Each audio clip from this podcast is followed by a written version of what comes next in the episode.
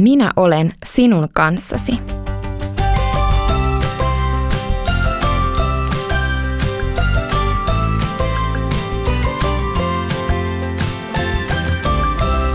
Donkey Body.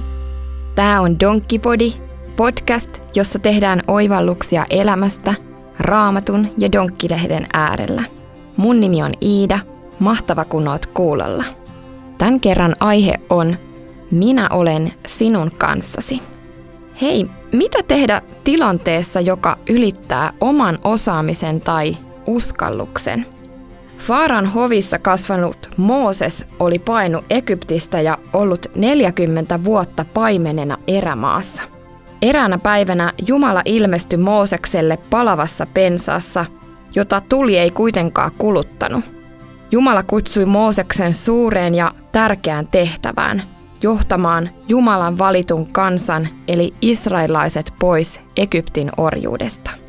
Raamatussa toisessa Mooseksen kirjassa luvussa kolme sanotaan näin. Herra sanoi, mene siis, minä lähetän sinut Faaraan luo. Sinun on vietävä minun kansani, israelaiset pois Egyptistä. Mutta Mooses sanoi Jumalalle, mikä minä olen menemään Faaraan luo ja viemään israelaiset pois Egyptistä? Jumala sanoi, minä olen sinun kanssasi ja annan sinulle merkin siitä, että minä olen sinut lähettänyt. Kun olet vienyt kansani pois Egyptistä, te saatte palvella Jumalaa tämän vuoren juurella. Moosesta pelotti ja jännitti ottaa vastaan suuri tehtävä, johon Jumala häntä kutsui.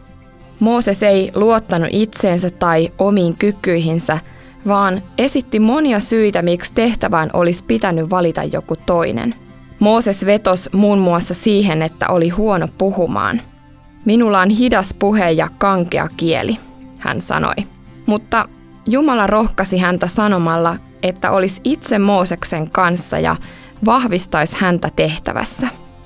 Jumala lupasi myös, että Mooses saisi ottaa veljensä Aaronin avukseen ja puhemiehekseen. No, lopulta Mooses suostui Jumalan tahtoon. Jumalan avulla hän onnistui tehtävässä ja hänestä tuli hyvä johtaja israelaisille. Jumalalla on suunnitelmia ja tehtäviä meille ihan jokaiselle.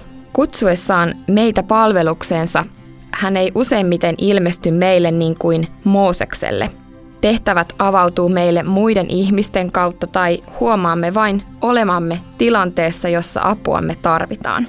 Jumala on antanut meille erilaisia kykyjä ja taitoja noita tehtäviä varten. Osa lahjoistamme on vielä piilossa ja voi olla, että löydämme ne ja opimme käyttämään niitä vasta kun ne tulee tarpeeseen jossakin tehtävässä.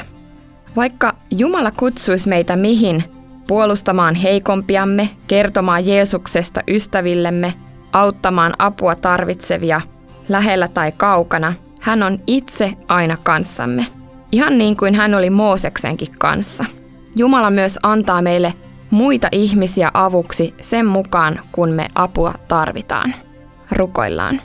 Rakas taivaan isä, kiitos, että sinulla on minulle palvelutehtäviä, joissa saan olla käytössäsi. Kiitos, että autat ja olet kanssani. Aamen.